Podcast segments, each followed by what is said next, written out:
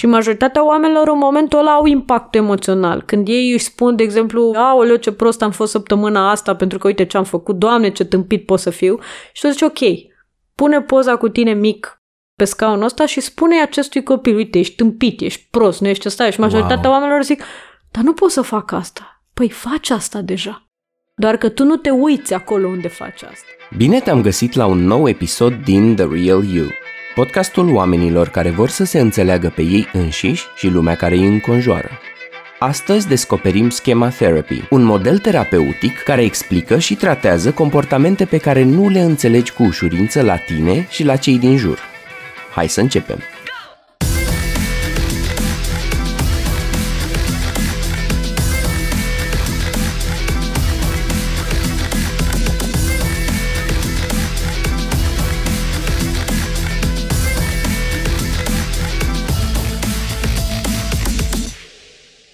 Invitata mea de astăzi este psiholog principal, trainer și supervisor coordonator de certificare și președintele Institutului Român de Schema Therapy, dar și prima persoană din România certificată în acest model terapeutic, Cristina Sterie. Cristina, bine ai venit! Bine te-am găsit și mulțumesc pentru invitație. Și eu îți mulțumesc că ai venit, că mi se pare foarte interesant uh, Schema Therapy și faptul că a devenit terapie de sine stătătoare. Eu fac acum o serie de episoade în care prezint diferite modele terapeutice și bineînțeles că o să abordăm na, psihanaliză cognitiv-comportamentală, dar Schema Therapy e mai puțin uh, cunoscut. Uh-huh. În schimb, mi se pare destul de wow și o să vedem împreună de ce. Îți dai seama că și mie mi se pare la fel de wow. Atunci aș începe cu începutul și te-aș întreba pur și simplu ce este Schema Therapy. Schema Therapy este un model psihoterapeutic care vine din terapia cognitiv-comportamentală la bază și ea a fost dezvoltată pentru cazurile care nu răspundeau la terapia cognitiv-comportamentală clasică, adică în primul rând a fost dezvoltată pentru pacienți borderline. Mhm. După care modelul evident că a evoluat și acum a devenit un model transdiagnostic, ceea ce numim noi transdiagnostic, adică se referă la faptul că poate să fie aplicat în mai multe diagnostice și în general este dedicat lucrului cu persoane cu tulburări de personalitate, persoane care manifestă tipare repetitive de acțiune, de viață, de relații și așa mai departe și care în mod normal nu au răspuns la terapia tradițională, adică într-un fel sau altul clienților mai dificili. Uh-huh. Și numele ăsta de Schema Therapy vine de la scheme dezadaptative, corect? Exact. Ce sunt schemele astea dezadaptative? E interesant și știu că am vorbit de multe ori despre chestia asta pentru că inițialele se numeau scheme cognitive dezadaptative și după aia sintagma asta de cognitivă a fost scoasă din denumire și asta este relevant pentru că inițial s-a pornit, așa cum ziceam, de la terapia cognitiv-comportamentală și Beck vorbea și el despre scheme cognitive, uh-huh. dar schemele cognitive se referă doar la cogniții, la felul în care da. ne gândim, da? Dar practic Jeffrey Young a venit și a îmbunătățit, a amplificat acest termen și schema acum, practic, este un concept care cuprinde un tipar format din cogniție plus emoție plus memoria în baza căreia s-au format aceste lucruri și impactul fiziologic pe care îl are. Adică schema, într-un fel sau altul, este un tipar repetitiv ca un fel de trăsătură, dacă vrei, care înglobează nu doar felul în care noi gândim, dar și felul în care ne simțim când gândim în acel fel la nivel emoțional, fiziologic și amintirile cuprinse care au creat tiparul respectiv.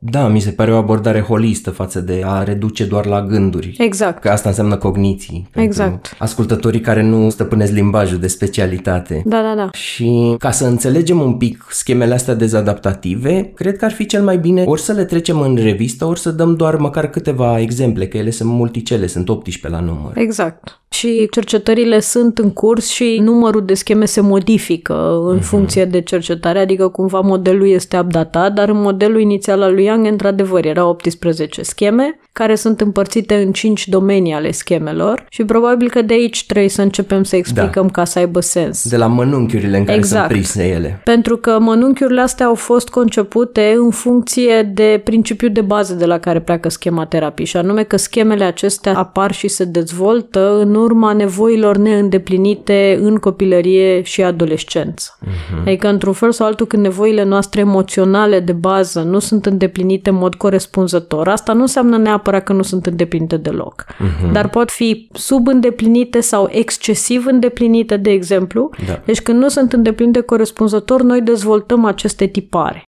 Dacă ar fi să luăm un exemplu de ce înseamnă subîndeplinit sau excesiv îndeplinit, hai să luăm o nevoie, să zicem nevoia de structură pe care e nevoie să îi opui copilului și, de exemplu, ori îi oferi prea puțină structură, ori e prea militarie. Da, în schema terapie asta se numește nevoie de limite uh-huh. și granițe sănătoase și, în general, de exemplu, o îndeplinire deficitară a nevoii acesteia de limite este în momentul în care părintele îl lasă pe copil să facă prea multe lucruri, neexplicându-i consecințele da. firești, dacă Dacă va urma să facă, iar copilul crește ca fiind îndreptățit uh-huh. și considerând că practic îi se cuvine să primească tot ceea ce vrea când vrea și îi transformă pe ceilalți într-un fel de sclavi ai propriilor nevoi, o nevoie supraîndeplinită evident înseamnă limite extrem de stricte, extrem de severe, care nu îi se explică copilului, care nu au o logică, care nu vin către îndeplinirea unor nevoi sau reducerea unor consecințe negative și atunci cumva copilul trăiește inhibându-și nevoile, inhibându-și exprimarea emoțiilor.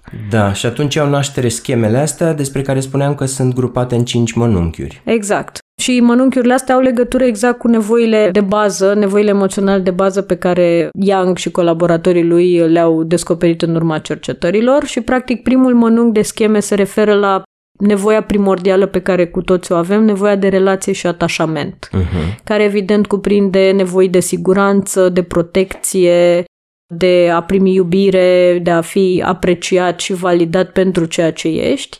Și într-un fel sau altul, asta este prima categorie de nevoi care se dezvoltă și pe parcursul dezvoltării noastre, adică cumva asta e nevoia pe care o avem la bază. Dacă da, nevoia da. asta de obicei este îndeplinită și totul e ok în legătură cu ea, copiii dezvoltă după aia, adică trec la etapa următoare. De exemplu, dezvoltă nevoile de autonomie, de performanță, de a da. avea o imagine proprie, diferită de a celorlalți, o identitate proprie, diferită de a celorlalți. Și, da. practic, trecem la schemele din al doilea mănunchi. Iar după aia, în schema terapii, se mai vorbește despre nevoile de limite, așa cum povesteam mai devreme, da. despre nevoile de autoexprimare și despre nevoile de joc și de timp liber, de relaxare, lucruri pe care de foarte multe ori în multe culturi colectiviste, astea nu sunt privite ca nevoi, sunt privite ca mofturi, uh-huh. dar ele sunt niște nevoi fundamentale și de fapt dacă ne gândim bine, nevoia asta de timp liber și relaxare și așa mai departe are legătură și cu celelalte nevoi, pentru că atunci când suntem supra-solicitați devenim mai puțin performanți.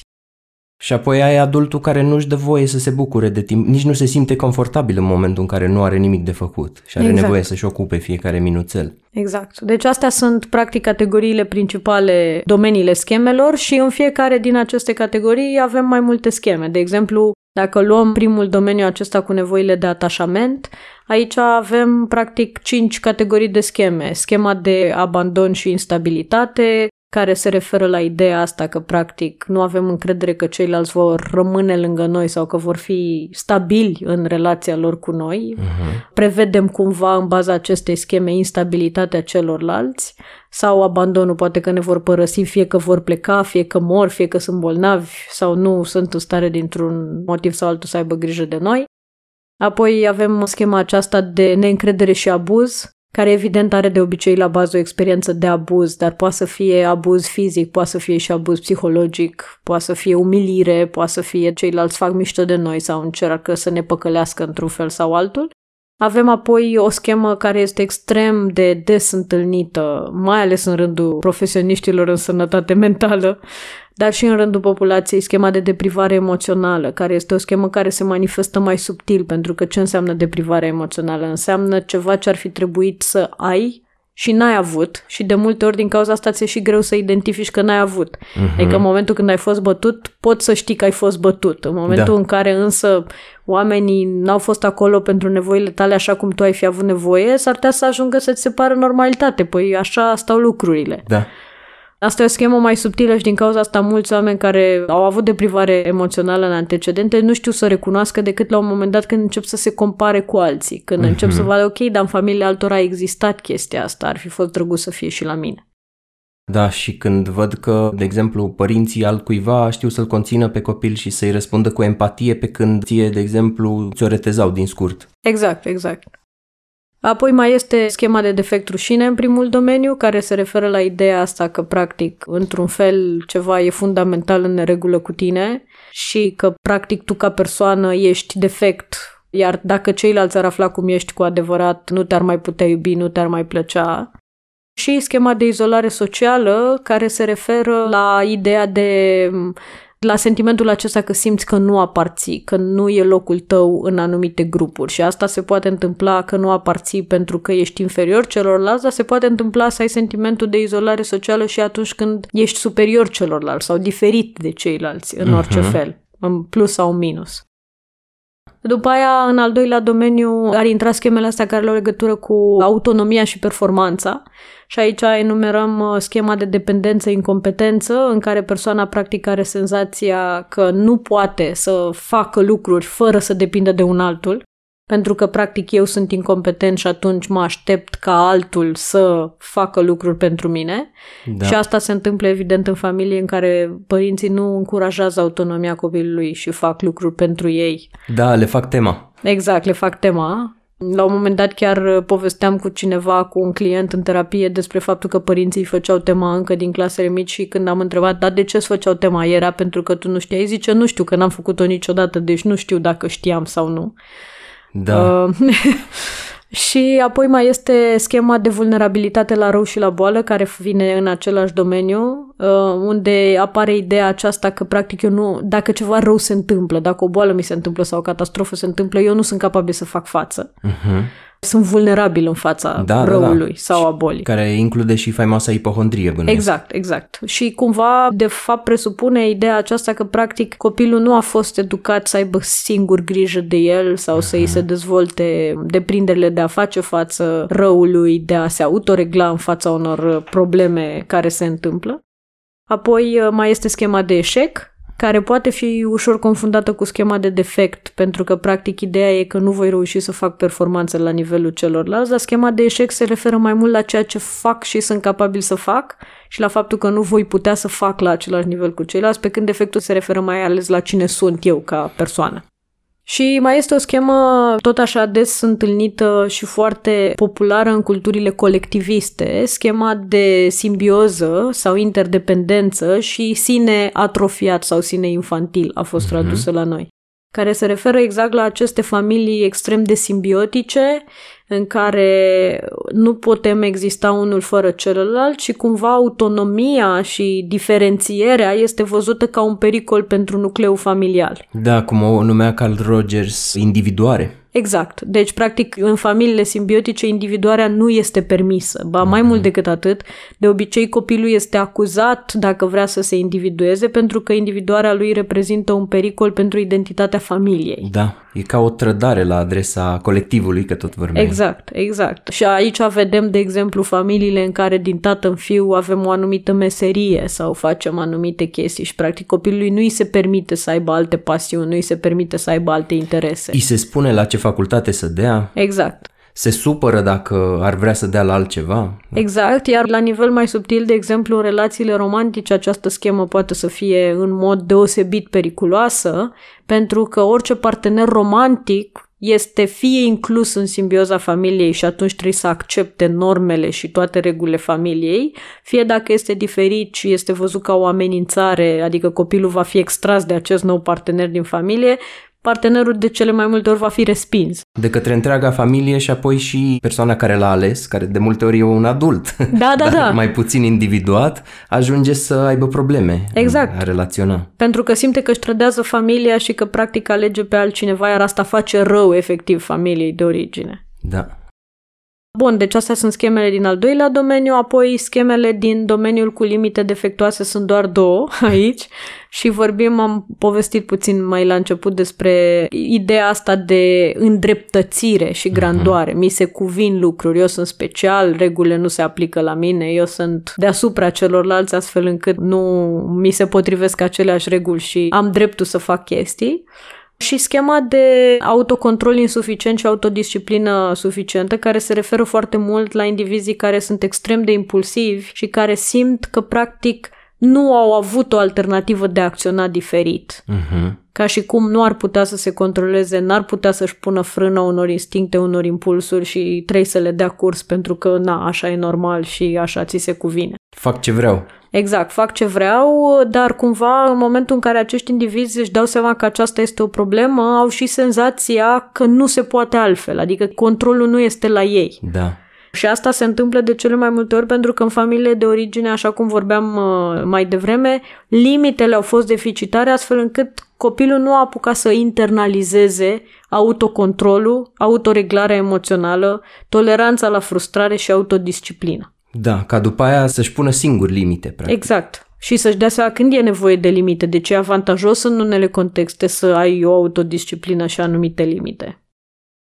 Apoi mai avem schemele din domeniul acesta de autoexprimare, care se referă la autoexprimarea atât a nevoilor cât și emoțiilor. Și aici avem schemele de subjugare, care se referă la subjugarea propriilor nevoi din teama de a nu exista consecințe negative. Ideea de bază în această schemă este că, practic, dacă eu nu îmi pun nevoile pe locul doi, voi păți ceva. Da, și atunci le predau cuiva, îi predau cuiva controlul, nu? Exact, exact. Mm-hmm. După aia este și schema de autosacrificiu, care reprezintă tot o subjugare a nevoilor, dar de data asta motivația de subjugare este diferită. Pentru că de obicei îi percep pe ceilalți slabi sau nefiind capabili să-și îndeplinească nevoile și atunci mi se pare că n-am încotro decât să renunț la nevoile mele pentru că trebuie să am grijă de ceilalți, deci trebuie să mă sacrific pentru ei. Da. Și schema aceasta de căutare a aprobării și recunoașterii. Aprobarea și recunoașterea, până la urmă, sunt un lucru normal de care toți avem nevoie, dar ideea de bază în spatele acestei scheme că eu nu caut aprobarea și recunoașterea pentru ca nevoia mea, ci pentru că nu fac nimic altceva și nimic nu mă motivează ca aprobarea și recunoașterea unui alt individ. Deci, practic, eu îmi neg nevoile uh-huh. și, practic, voi avea acele nevoi care mi-aduc aprobare și recunoaștere din partea cealaltă, chiar dacă nu sunt nevoile mele reale. Wow! E o formă de slab contact cu sine până la urmă asta. Exact, exact. Și dacă vrei un exemplu, mă rog, care poate părea banal, dar e ca și cum învăț inclusiv să mănânc anumite mâncăruri pentru că asta mă apreciază ca fiind dintr-o anumită categorie socială, da. Chiar dacă mie nu-mi plac, la un moment dat mă învăț să mă dresez să-mi placă pentru că asta înseamnă recunoaștere. Mm-hmm. Gen, ăia care mănâncă mici sunt nu știu cum și ăia care mănâncă caviar sunt high class și atunci, într-un fel sau altul, eu o să mănânc caviar pentru că nu vreau să fiu privit, deși mie, tehnic vorbind, îmi plac mai mult micii. Foarte tare! Și ultimele scheme din domeniul acesta al, vorbeam al nevoilor de relaxare, de loazir, da, de timp liber, sunt schema de negativism și pesimism, uh-huh. în care practic individul are senzația și tendința de a pune rău înainte, de a privi lucrurile rele care se vor întâmpla și viitorul, na, e nu foarte roz. A fi prăpăstios. A fi prăpăstios, da, și nu numai prăpăstios, se poate referi inclusiv la ideea asta de gânduri negre, depresive, lucrurile care se vor întâmpla niciodată nu sunt bune și nu le privezi neapărat cu anxietate, poți să le privești și cu tristețe sau cu renunțare. Tendința uh-huh. asta de a mă gândi că oricum n-are sens, pentru că lucrurile vor sta nașpa și nu se vor aranja bine pentru mine. Aici mai este și o schemă de standarde nerealiste și hipercriticism, care de obicei se vede foarte mult la persoanele perfecționiste, la persoanele care niciodată nu sunt mulțumite de ele, extrem de exigente, care au standarde foarte ridicate. Și nu numai că au standarde foarte ridicate, problema acestei scheme de standarde de fapt nerealiste este că practic noi ne punem standarde pe care niciodată nu le putem atinge sau da. Dacă le atingem vine imediat un alt standard pe care trebuie să-l atingem de nu ne bucurăm pentru ce am făcut. Exact, înainte. Mutăm linia de finish. Exact. Eu de foarte multe ori în terapie dau acest exemplu care îmi place foarte mult al copilului care învață să înoate și știi când părintele stă acolo la primire și la un dat îi zice hai că dacă mai dai o dată din mâini ajungi la mine și copilul cu ultimul efort încearcă și mai dă o dată din mâini și părintele se mută un metru în spate. Uh-huh. Și frustrarea aia de ok, dar am făcut totul, am făcut totul și tot nu e suficient, adică aoleu, acum mă nec după uh-huh. ce am depus toată puterea mea. Aici e o problemă pentru că practic standardele se mută întotdeauna și întotdeauna există critică pentru că niciodată nu este suficient de bine. De aia se numește standarde nerealiste și hipercriticism. Da, e ca aia că tu poți să alergi către soare la linia orizontului când apune, dar n-ajungi niciodată la el. Exact, exact, exact.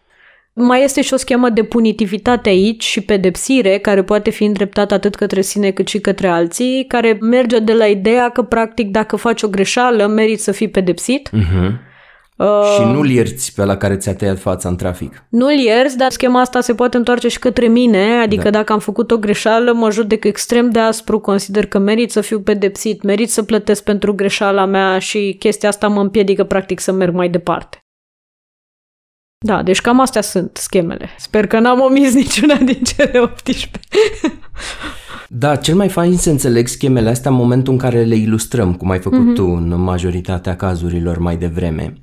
Și eu am văzut cu tine un material de la Euronews în care vorbeai, de exemplu, despre persoanele care își aleg parteneri indisponibili emoțional, de exemplu, care mm. o să-i înșele mai devreme sau mai târziu. Mm-hmm. Prin prisma unei scheme, cumva ajungem la un punct foarte important din discuția asta, și anume felul cum te raportezi la schemă, că nu e doar o ai sau nu o ai, ci există mai multe feluri în care poți să te raportezi la ea. Și putem să folosim ori același exemplu, că este incredibil de iluminator pentru cei care își pun întrebarea, ok, cum de intru în același gen de relații, ori oricare altă schemă, ca să vedem cum e cu raportarea la ele.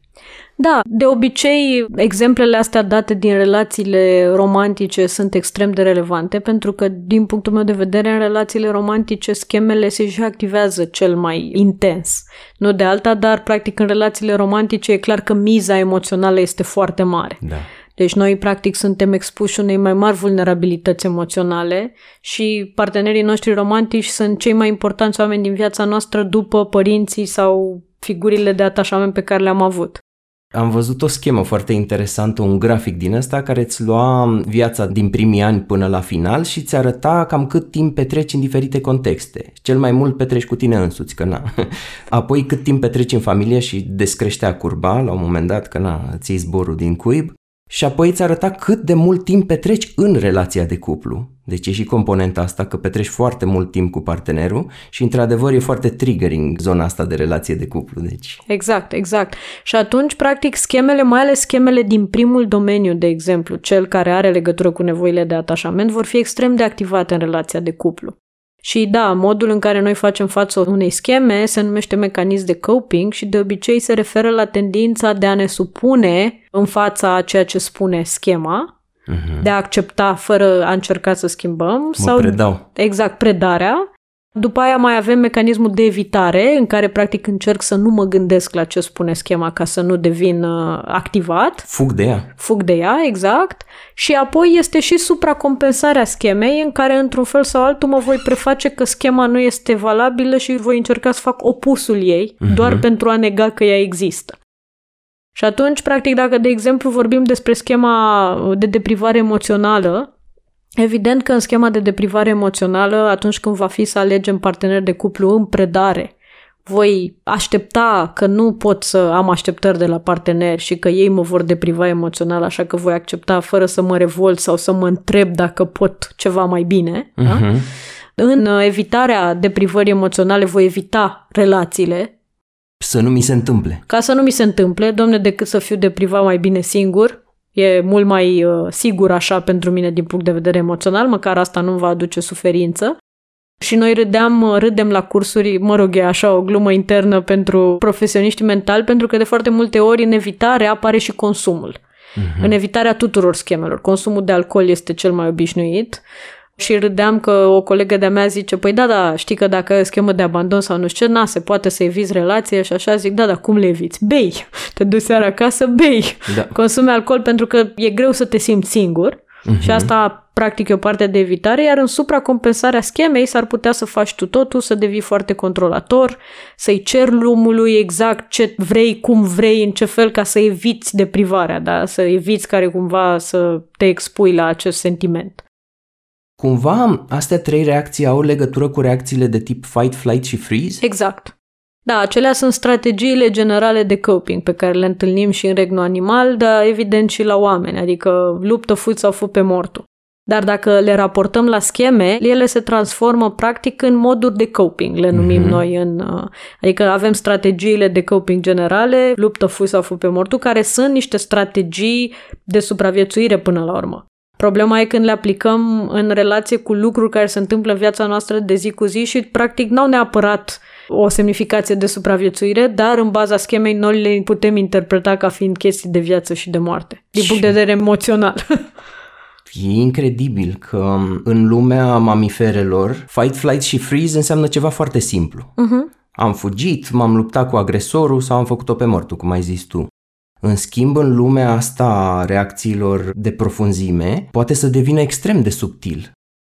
Adică, nu știu, interlopul care își umflă mușchii cu steroizi și își face poză cu sabie de ninja pe care nu știe să o mânuiască, compensează pentru ceva, de exact. exemplu. Exact, de exemplu, poate să compenseze pentru o schemă de defect și rușine în care el, de fapt, se simte slab mm-hmm. și îi este teamă pentru că știe că dacă slăbiciunea lui ar fi văzută, ceilalți ar putea să-l atace, sau poate să compenseze o schemă de neîncredere și abuz pentru că vine dintr-un mediu în care a fost bătut, a fost umilit și așa mai departe, și atunci, într-un fel sau altul, trebuie să prezinte această latura lui grandioasă și puternică. Așa vedem, de fapt, și legătura dintre scheme, că, practic, că avem scheme primare și scheme secundare care într-un fel sau altul se formează tocmai pentru a ne ajuta să gestionăm schemele de bază. Da? Dacă eu am fost bătut când eram mic, s-ar putea să devin o persoană cu schemă de grandiozitate în compensare și pentru a nu mai ajunge niciodată acolo să fiu eu cel slab, adică te bat eu pe tine înainte să mă bați tu pe mine.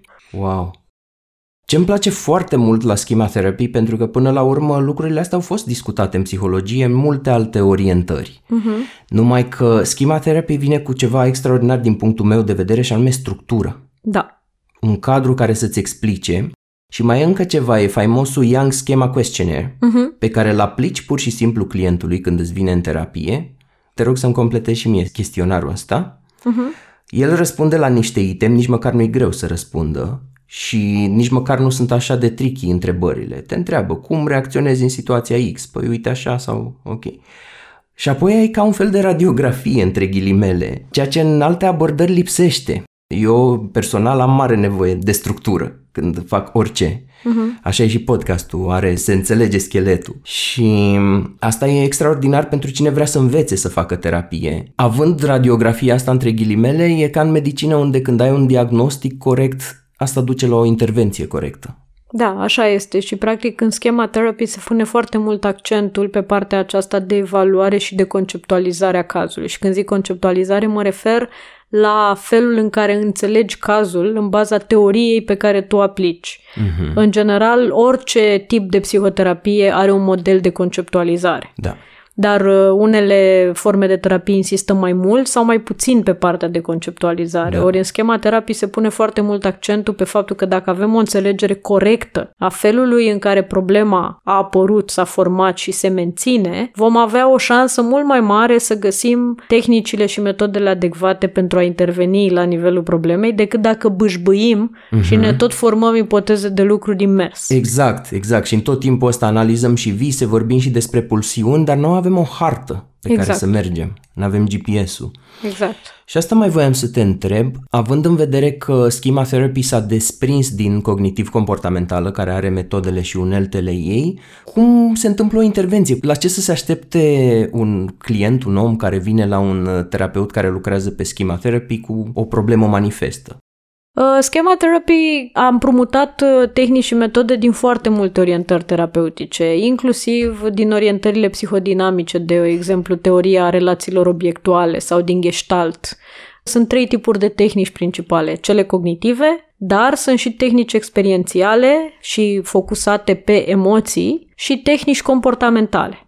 În general, în funcție de problematica pentru care vine clientul, de obicei marca schema terapii constă în aceste tehnici experiențiale care ne ajută să facem legătura între înțelegerea cognitivă și înțelegerea emoțională. Da. Pentru că de foarte multe ori, marea problemă în apariția procesului de schimbare nu este că omul nu îl duce capul și nu înțelege ce îi se întâmplă. Da, că n-ar înțelege la nivel cognitiv. De altfel îi și auzi în, în terapie că spun, dom'le, eu înțeleg că îmi fac rău repetând comportamentul ăsta, întrebarea mea pentru tine este de ce da, repet exact. Chestia asta și cum mă opresc. Exact. Și atunci schema terapie a venit și a pus împreună toate aceste tipuri de intervenții care sunt regăsite în alte terapii, dar nu sunt puse împreună. Terapia experiențială, de exemplu, e o terapie foarte faină ca să poți să intri în contact cu tine. dar nu are partea asta de integrare și de înțelegere la nivel cognitiv. Or, pentru ca noi să putem să facem o schimbare, avem nevoie să înțelegem cognitiv. Înțelegerea cognitivă ne permite să ne deschidem emoțional ca să permitem, practic, inclusiv intervenția asta la nivelul emoțiilor. Da. Iar după aia avem o nevoie de o integrare efectivă. Înțelegem de ce am făcut chestia asta, simțim de ce am făcut chestia asta. Simțirea ne motivează pentru schimbare și odată ce ne motivează pentru schimbare putem să exersăm în plan comportamental alternative pe care poate n-am avut niciodată ocazia să le învățăm da. și să le exersăm. E faimosul model restructurare, resemnificare, reintegrare. Exact. Mm-hmm. Și atunci, într-un fel sau altul, în terapia schema terapii putem să găsim foarte multe intervenții pe partea aceasta emoțională, focusată pe emoții, tehnici de imagerie, tehnici de lucru cu scaunele, ceea ce se numește dialogul modurilor. Adică, într-un fel sau altul, în încercarea de a ilustra și din punct de vedere emoțional ceea ce am înțeles la nivel cognitiv. Ok, am înțeles că eu fac chestia asta și că sunt niște părți din mine care se bat în capul meu. Una zice să fac într-un fel și una zice să fac în alt fel. Uh-huh. Dar problema este că, ok, cum sună dialogul ăsta? Și una e să povestesc despre el și alta e să pun părțile astea de mine pe două scaune și să le pun efectiv să lucrez. Ca în gestalt. Exact. Și de foarte multe ori se întâmplă ca oamenii să fie surprinși de ceea ce se trezesc spunând da. în momentul în care se ridică de pe un scaun și trec pe alt scaun. Pentru că la un moment dat intri în flow-ul acelei părți din tine, care are cumva o motivație proprie și te ajută să o înțelegi la un nivel mai profund. Da. Două lucruri îmi vin în minte pe măsură ce spui toate astea. Unul, că psihoterapia are nevoie să atingă și aspectul ăsta experiențial și să fie multisenzorială, spune un formator. Uh-huh. Pentru că altfel, dacă o ținem doar în minte, ar fi suficientă psihoeducația și ai, slavă Domnului, pe YouTube psihoeducație pe absolut orice subiect. Dar până nu o integrezi, până nu o atingi și până nu iei contact cu ceea ce e înăuntru, s-ar putea să nu se miște lucrurile. Și al doilea lucru e că mi se pare o psihoterapie integrativă, care oricum mi se pare trendul din era în care trăim, chiar și cognitiv-comportamentală până la urmă e pescuită din tot felul de alte paradigme în momentul ăsta și apoi conceptualizată pe schelet cognitiv-comportamental și rar mai găsești un terapeut care să fie de o singură orientare pură și atât. Da, da, da, exact. Și mi se pare extrem de necesar. Pentru că, practic, fiecare formă de terapie vine cu o parte teoretică de înțelegere a problematicii prin prisma unor principii proprii, vine cu ideile acestea de tehnici și metode, dar până la urmă, de fapt, ne dăm seama în viața noastră de cât de multe lucruri avem nevoie pentru a produce schimbare. Și, de exemplu, Bessel van der Kolk, care este specializat în terapia traumei, vorbește în cartea lui despre integrarea multor modalități, nu neapărat psihoterapeutice, în vindecarea traumei. De exemplu, mm-hmm. omul poate să se ducă să facă sport, poate să facă yoga, poate să facă meditație, poate să facă dans, poate să facă masaj, exact. Orice ajută. Da, da, da, sport de echipă, spune el, ca să-ți recapeți încrederea în ceilalți oameni. Exact. exact, sau masaj pentru că practic ai o problemă cu atingerea în urma abuzurilor la care ai fost supus și practic trebuie să ajungi să te reîmprietenești cu nevoia fundamentală, pentru că până la urmă, dacă ne gândim, copilul mic, bebelușul, are o nevoie de atingere implicită și atingerea este primul lucru care îl liniștește la început. În momentul când ne pierdem capacitatea de a fi atinși, sistemul nostru nervos rămâne cumva într-un stadiu de excitabilitate continuă și într-un fel de hipervigilență continuă. Mhm.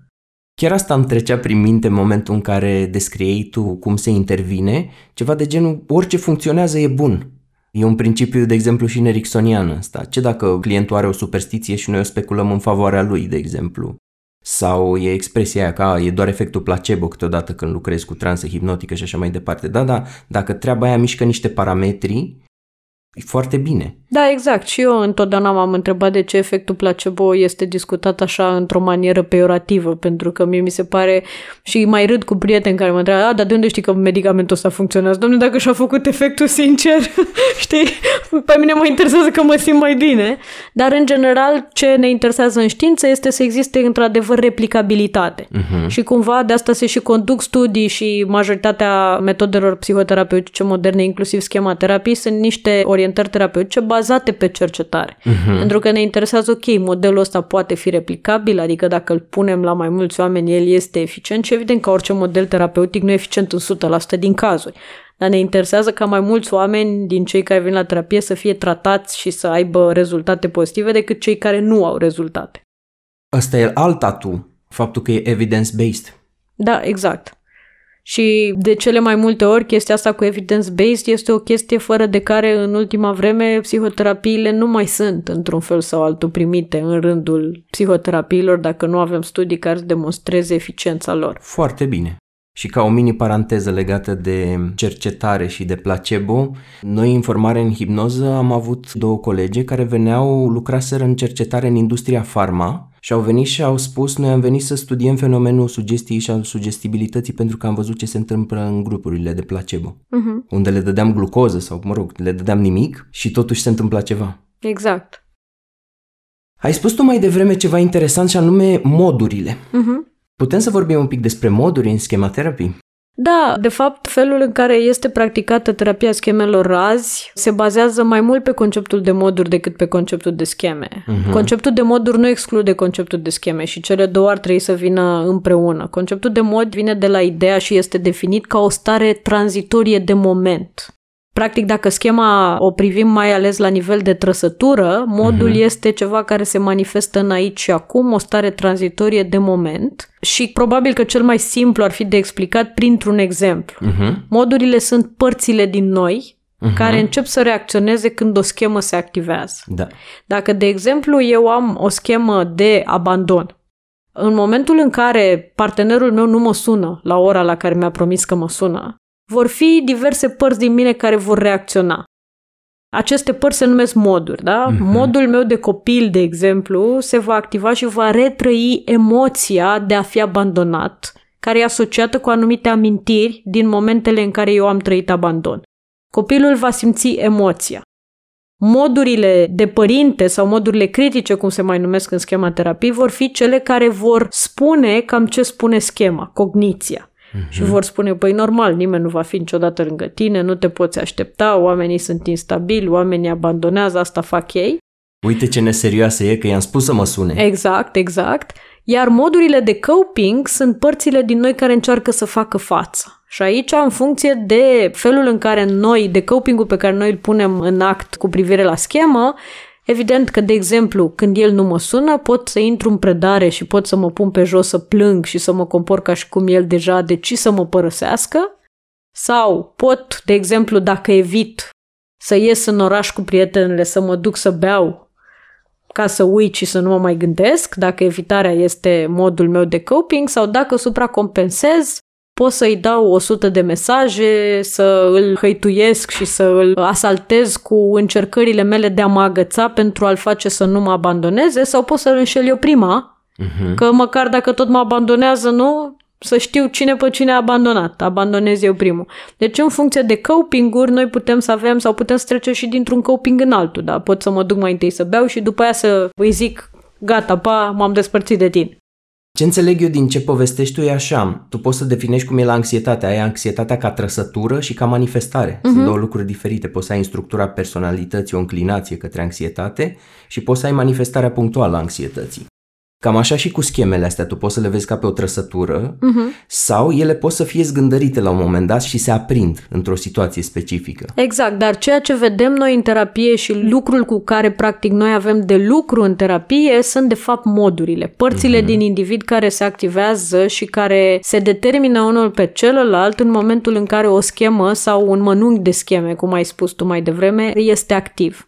Pentru că de obicei o schemă nu vine niciodată singură, da? Ea de obicei vine la pachet cu alte scheme, adică dacă am o schemă de abandon, probabil că s-ar putea să am, de exemplu, și o schemă de autosacrificiu, pentru că dacă renunț la nevoile mele nu risc să fiu părăsit, că o să-i fie mai greu celuilalt să mă părăsească, pentru că uite cum am eu grijă de el și așa mai departe. Și practic modurile astea sunt cele pe care le vedem în terapie. De fapt, când facem, de exemplu, lucru cu scaunele, apropo de tehnicile experiențiale, mm-hmm. putem să punem pe aceste scaune diverse părți din noi, adică aceste moduri. Da. În așa fel încât să-i arătăm persoanei cum modul meu de supracompensare, de exemplu, care a venit acolo ca într-un fel să ajute copilul uh-huh. modul de copil, da? De fapt, în momentul ăsta îl face pe copil să rămână și mai singur și da, să riște da. la sfârșit să fie abandonat, doar pentru că a crezut că dacă el abandonează primul, o să se simtă mai bine.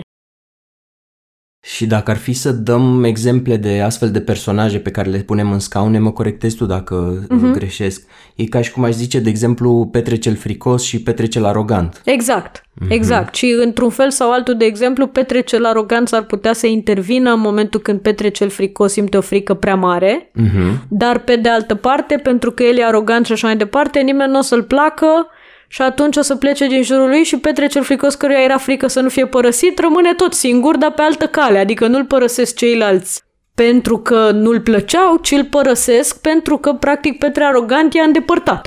Și făcând exercițiul ăsta îmi dau și eu seama în sfârșit că îndepărtez pe oameni, de exemplu, prin felul cum pun scutul ăsta, de fapt, că aroganța nu e... Exact, și la un moment dat pot să-l pun pe Petre arogant în dialog cu Petre cel fricos și Petre cel fricos, de fapt, poate învăța să-i spună, da, dar ceea ce tu faci nu mă ajută pe mine să nu fiu părăsit, pentru că, ok, uh-huh. tu ești într-o poziție de putere și când te simți puternic, crezi că nu mai contează dacă oamenii ne părăsesc, dar, de fapt, abandonul tot se întâmplă până la urmă și pe mine, în loc să mă protejez, ceea ce era rolul tău inițial de mecanism de coping, de fapt, tu produci pe o altă cale același outcome mm-hmm. și eu la final tot singur ajung. Da, da, da, soluția care alimentează problema e ceea ce aduce pe oameni în cabinetul de psihoterapie. Exact, și de foarte multe ori în dialogul ăsta al modurilor, care este o tehnică bazată pe emoție și centrată pe emoție, de exemplu, putem să aducem lucruri care suplimentează, gen îl punem pe om să vorbească cu un scaun pe care e așezat o poză cu el fiind mic. Mm-hmm. Și majoritatea oamenilor în momentul ăla au impact emoțional. Când ei își spun, de exemplu, vin la terapie și zice, aoleu, ce prost am fost săptămâna asta pentru că uite ce am făcut, Doamne, ce tâmpit pot să fiu.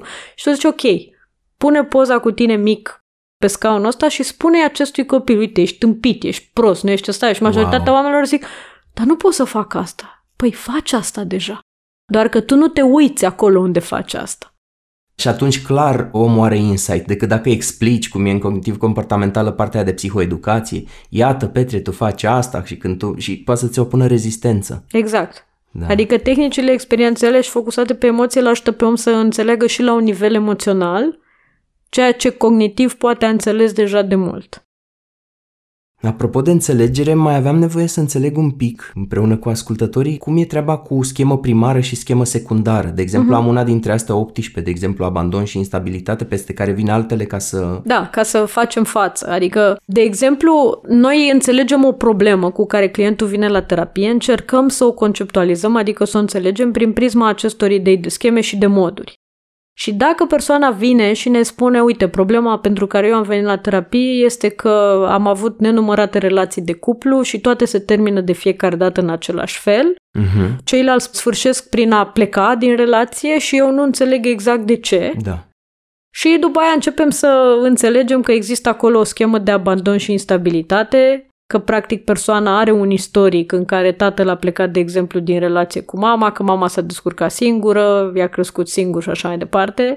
Există și o schemă de deprivare emoțională pentru că mama n-a avut timp să se ocupe de nevoile emoționale copilului, că muncea trei joburi ca să poată să aducă bani în casă, mm-hmm. da? Și copilul a învățat că trebuie să fie cu minte și să nu o supere pe mama, care și așa se chinuie. Deci a dezvoltat o schemă de subjugare mm-hmm. și poate și de autosacrificiu, da? Și cumva senzația din ce am învățat la mama că, să glumesc că e și o carte cu titlul ăsta, toți bărbații sunt porci, nu? Uh-huh. O concepție, da, destul de negativistă și pesimistă despre relații. Deci avem și o schemă de negativism-pesimism, da?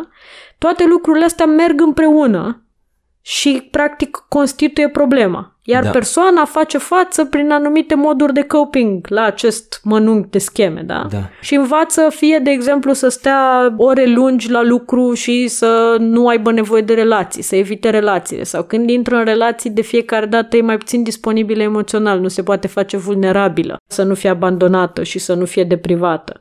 Devine foarte dominatoare și face totul în relații, cere partenerului excesiv de mult și așa mai departe și la un moment dat, practic, făcând lumină în ce se întâmplă și ajungându-l pe om să înțeleagă problema atât la nivel cognitiv cât și emoțional, mm-hmm. începem să desfacem aceste scheme, să arătăm cum ele s-au format treptat, cum au existat anumite decizii în care omul a decis, ok, eu acum trebuie să nu o supăr pe mama și acum, ca adult, nu-i supăr nici pe alții din viața mea pentru că... Partenera de cuplu. Exact. atunci dacă i-aș supăra, m-ar părăsi, da? Uh-huh. Ok, omul începe să înțeleagă ce se întâmplă, cum face în așa fel încât să creeze și să mențină problema. Cum spuneam și mai devreme, asta mi se pare absolut fascinant la modelul ăsta de terapie, pentru că, în general, clientul îți vine cu dita mai ghemu de probleme.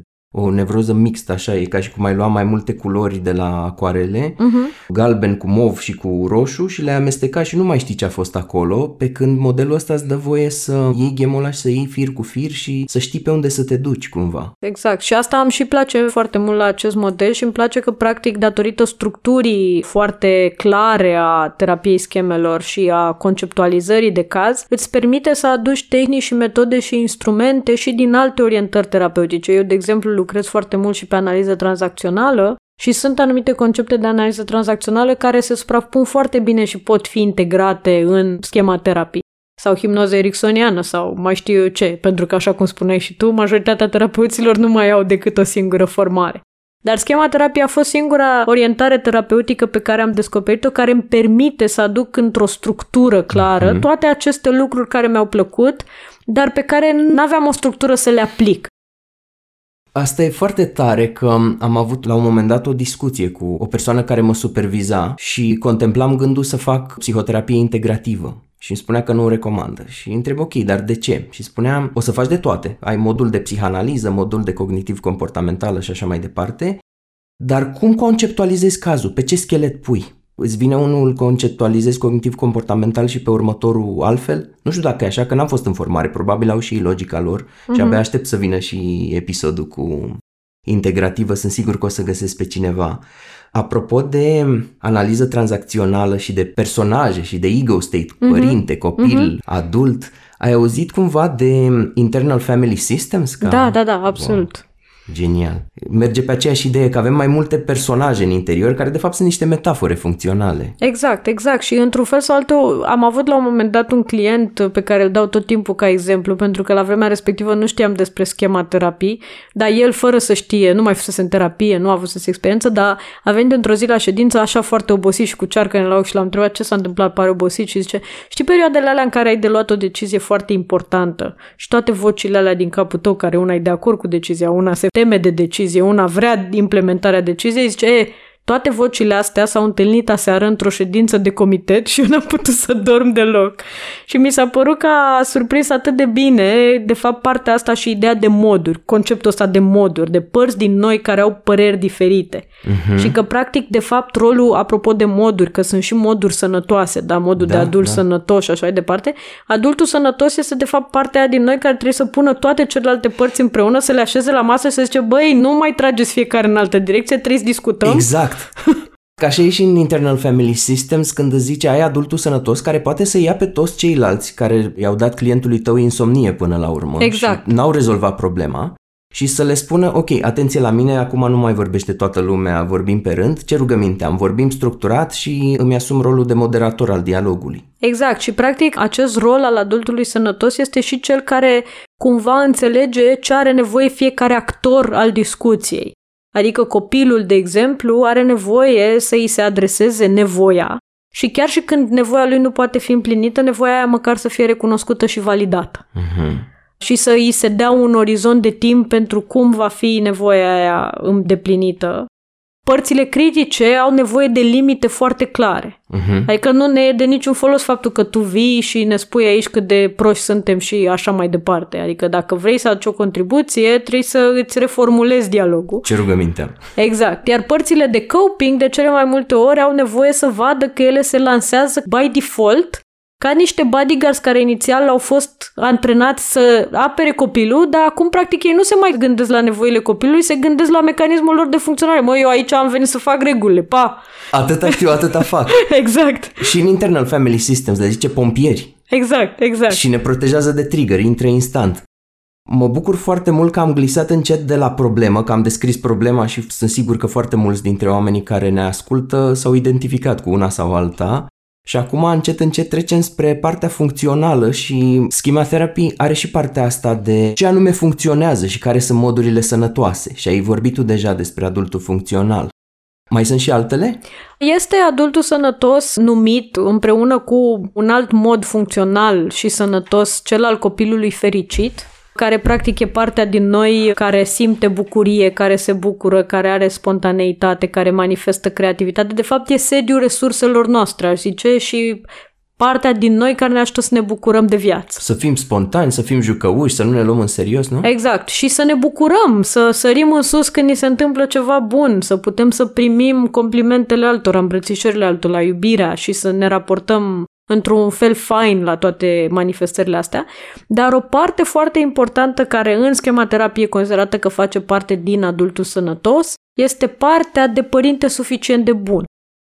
Good enough parent. The good enough parent. Și mi se pare o parte extraordinar de importantă în felul în care noi ne raportăm la noi înșine, dar și cum ne raportăm la alții. Pentru că, de exemplu, un lucru care pe mine m-a ajutat foarte mult în terapie a fost să încep să pot să-mi pun această întrebare. Când nu mai știam ce să fac cu clientul și mă simțeam stuck, să-mi pun întrebarea ce ar face un părinte bun acum.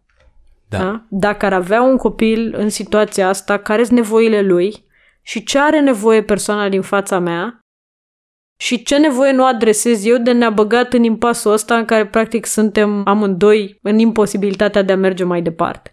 Iar partea asta de părinte suficient de bun este extrem de importantă în momentul în care ne gândim în termeni de nevoi și înțelegem manifestările clienților noștri și a oamenilor din jurul nostru prin prisma nevoilor care nu sunt îndeplinite uh-huh. și despre ceilalți, dar și despre noi, pentru că și noi putem să manifestăm mecanisme de coping care au rolul de a ne autosabota în loc să ducă la îndeplinirea nevoilor. Da. În abordările psihodinamice se și vorbește despre rolul ăsta al terapeutului, care din când în când e un fel de mami sau tati, uh-huh. care e good enough, care spre deosebire de părintele pe care l-a avut clientul, care i-a retezat din scurt, zicea, hai gata, nu te mai smiorcăi, hai ți-ai făcut temele, mai fă și mai mult, exact ce ziceai mai devreme, cu notul și cu orice, și îl critica și îl castra tot timpul, cum ar zice psihanaliștii. Vine ideea asta de, de părinte bun, dar cum? Good enough, nu perfect. Asta mi se pare tare. Da, pentru că practic nu avem cum să fim părinți perfecți și este exact ca experimentul acela, nu știu dacă știi, Still Face Experiment. E un experiment foarte fain care s-a făcut la un moment dat în Statele Unite, în care părinții au fost puși în fața, mai întâi mamele, dar după aia s-a făcut și cu tații, în fața unor copii de până într-un an, deci bebeluși, uh-huh. și practic indicația a fost că inițial părintele angaja copilul într-o conversație, cât se poate conversa cu un bebeluș, dar se uitau împreună la aceleași chestii, își răspundeau la sunete și așa mai departe și la un moment dat părintele este instruit să întoarcă capul și în momentul când revine cu fața spre copil să păstreze o față nemișcată. Poker face. Poker face, da, neutră, total neutră. Și ce este foarte interesant este că s-a demonstrat că în acest experiment durează mai puțin de două minute, deci doar două minute, pentru ca acest copil să manifeste un stres intens. Și practic vedem aici mecanismele naturale de coping prin care trece copilul, pentru că inițial el intră în faza sănătoasă în care încearcă să ceară, pentru că funcționa până atunci. Dacă cerutul nu merge, înceapă să bată cu pumnii, ca să zic așa, deci intră în faza de fight, de da. Supracompensare, adică face mai mult din ce credea că funcționează ca să obțină și în momentul în care vede că lucrul ăsta nu funcționează, merge către evitare, începe să caute altceva, se uită după altcineva în cameră, poate, poate cineva îmi poate da atenție. Și până la urmă renunță, începând să plângă și pierzându-și postura, pierzându-și echilibru. Deci doar în două minute vedem deja felul în care, de fapt, teoria schemei se manifestă. Mm-hmm. Și experimentul ăsta mi se pare extraordinar de interesant pentru a demonstra toate lucrurile astea și felul în care ele se construiesc. Dar ce e important de reținut despre Good Enough Parent este că, practic, în momentul în care mama se întoarce și revine la mimica ei normală, ea repară situația.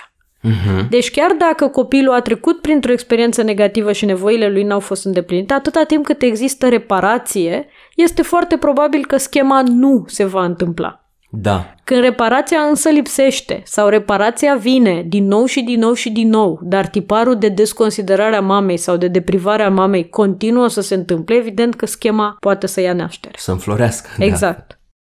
Mai e o chestie la asta la Good Enough Parent, mulți oameni ne zic în cabinet, probabil poți să confirm și tu, că spun ceva de genul, mi-e teamă să nu-mi traumatizez copilul, să nu fac cumva vreo greșeală. Și noi le spunem, greșeli vei face. E, Absolut. Intră în fișa postului de părinte și de om până la urmă. Exact, și ce este foarte important este să-ți dai seama când ai greșit și să poți să te îndrepți către a repara. De asta am și dat exemplu cu Still Face Experiment, pentru că este un experiment, se găsește pe YouTube și poate să fie văzut la liber, inclusiv Still Face with Dads. Dar, da, e important să reparăm, e important să ne dăm seama unde am greșit, e important să ne dăm seama ce nevoie am frustrat și cum putem să venim în întâmpinarea ei. Și atunci când nu putem să îndeplinim nevoile, e important măcar să le validăm, să le vedem, copilul să simtă că este auzit, că este înțeles. Și câteodată, ca părinți, avem nevoie inclusiv să învățăm copilul să treacă printr-un proces de doliu, da. În care, într-un fel, să renunțe la o așteptare nerealistă sau care, practic, din anumite perspective ale realității nu poate fi îndeplinită. Și să-și trăiască dezamăgirea și durerea fără să-i opresc eu robinetul și să-i zic, hai gata cu smiorcăiala. Exact, pentru că mulți părinți nu se simt foarte inconfortabili în momentul da. În care copiii manifestă emoții negative, mai ales dacă consideră că ceva din ce au făcut ei spune despre ei că e vina lor sau că e ceva din ce n-au făcut ei, da? Da. Mie asta cu Poker Face mi-a adus în prim plan o amintire. Eu am fost la admitere la masterul de terapie experiențială și uneori comisia îți face niște chestii mai ciudățele la interviu. De exemplu, cuiva i-au turnat un pliculeț de zahăr în cap, iar mie mi-au făcut-o pe asta cu Poker Face. A fost incredibil, pentru că te scoate din reperele tale. De multe ori psihoterapia care merge pe experiențial caută să te scoată din familiar, în care ai toate defensele sus cât casa. Exact. Că în momentul în care te-a scos din familiar, ies la suprafață ce spuneai și tu, mecanismele de coping și poți să le vezi. Și a fost uluitor, a fost suprarealist să văd că eu vorbeam, răspundeam la întrebări și mi se întorcea un poker face. Nu, nu aprobau, nu dezaprobau. Incredibil. Exact.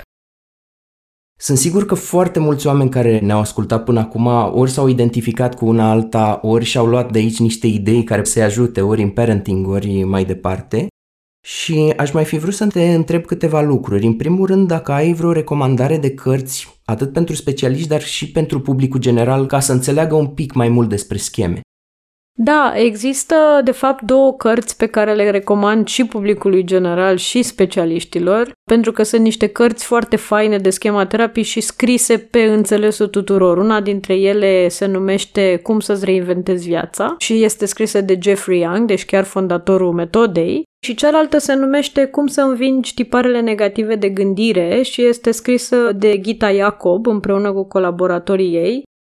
Prima carte cu Cum să-ți reinventezi viața are legătură mai mult cu schemele și explică partea asta de scheme, ori asta cu tiparele negative se referă mai mult la conceptul de moduri. Deci sunt două cărți care mi se pare că ar putea fi citite împreună, uh-huh. pentru că ne ajută să înțelegem cam tot ce am vorbit noi.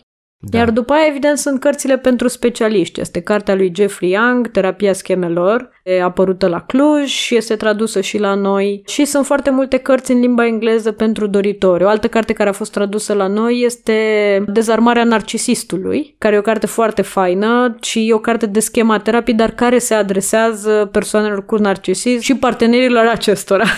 Și partenerilor, genial! Tot pe ideea asta, mă gândesc să facem câteva recomandări, atât pentru non-specialiști, cât și pentru specialiști. Poate sunt oameni care ne-au ascultat și care simt că au nevoie de terapie și poate au rezonat cu modelul ăsta de terapie. Și voiam să te întreb dacă eu, ca simplu om, vreau să merg la terapie la cineva care are formare în schema terapie și care poate să abordeze cazul meu așa, unde îmi găsesc un astfel de terapeut? Institutul Român de Schema Terapii are un website, care este schema terapie punct ro.